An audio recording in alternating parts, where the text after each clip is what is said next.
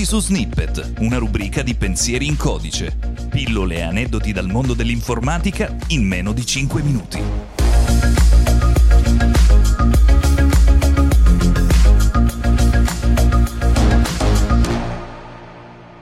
Quando in informatica si parla di data e ora, i valori del calendario e dell'orologio, che solitamente sono mostrati in forma di giorno, mese, anno, ore, secondi, in realtà vengono rappresentati in modo completamente differente. In particolare, nella maggior parte dei casi, quando si vuole rappresentare una certa data e un certo orario, lo si fa con un numero intero, che rappresenta il numero di secondi che separano quella particolare data e ora da un'altra che è conosciuta come epoca e che corrisponde al 1 gennaio 1970. Una rappresentazione del genere semplifica tutte le operazioni di manipolazione e confronto fra date, perché invece di operare su tanti numeri separati, permette di farlo su un unico numero intero. E quindi, ad esempio, la mezzanotte del giorno di Natale dell'anno 2021 sarà rappresentata da gran parte dei programmi e dei sistemi operativi come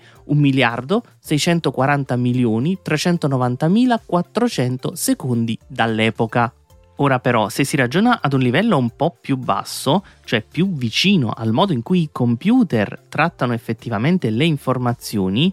più o meno qualsiasi dato viene rappresentato in forma di codice binario, quindi per mezzo di una sequenza più o meno lunga di cifre di 0 e 1. E dunque in informatica date ora vengono prima rappresentate in numero di secondi dall'epoca e poi a sua volta questo numero di secondi viene invece rappresentato come una sequenza di bit. Tutto questo ragionamento per dire che esiste un limite alle date che possono essere rappresentate in informatica e questo limite dipende dal numero di bit che si ha a disposizione. Ad esempio, con un sistema a 32 bit, architettura che ormai sta sparendo dai device più moderni ma che è ancora largamente utilizzata in molte applicazioni sia professionali che industriali, è possibile rappresentare al massimo i numeri fino a 2 miliardi 147 milioni 483 647, riservando così un bit per indicare se il numero è un positivo o un negativo.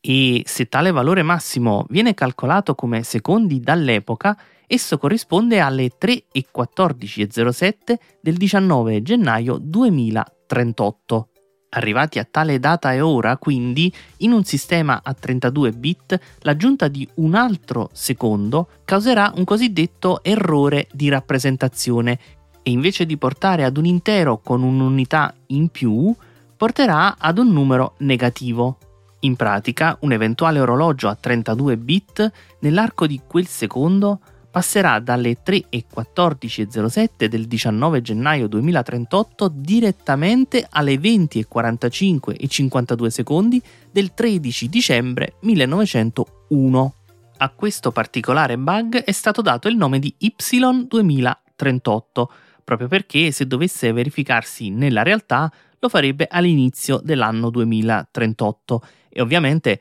un qualsiasi sistema o programma che si trovasse coinvolto in un errore del genere difficilmente riuscirebbe ad espletare correttamente le proprie funzioni e un evento del genere potrebbe portare a risultati davvero inaspettati. Detta così potrebbe sembrare una catastrofe, ma in realtà, come per il simile ma ben più noto predecessore Millennium Bug, non è certo il caso di disperare per Y2038, poiché essendo a conoscenza del problema sono già state elaborate varie soluzioni e si tratta solo di implementarle prima dell'arrivo della fatidica data. Già conosciuto fra gli addetti ai lavori fin dal 2006, infatti, il problema della rappresentazione massima di un intero in 32 bit è salito agli onori della cronaca nel 2014, quando la pagina del video Gungam Style, disponibile su YouTube, è andata in crash perché il contatore delle visualizzazioni ha superato i 2 miliardi e 147 milioni,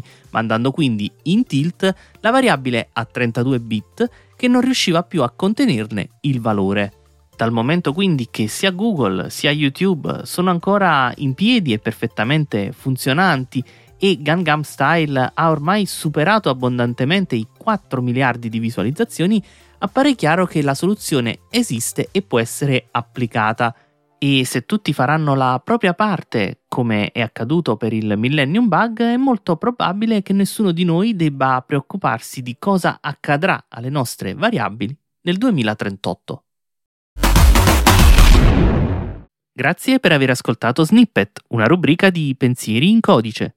Scopri tanti altri contenuti sul sito pensierincodice.it.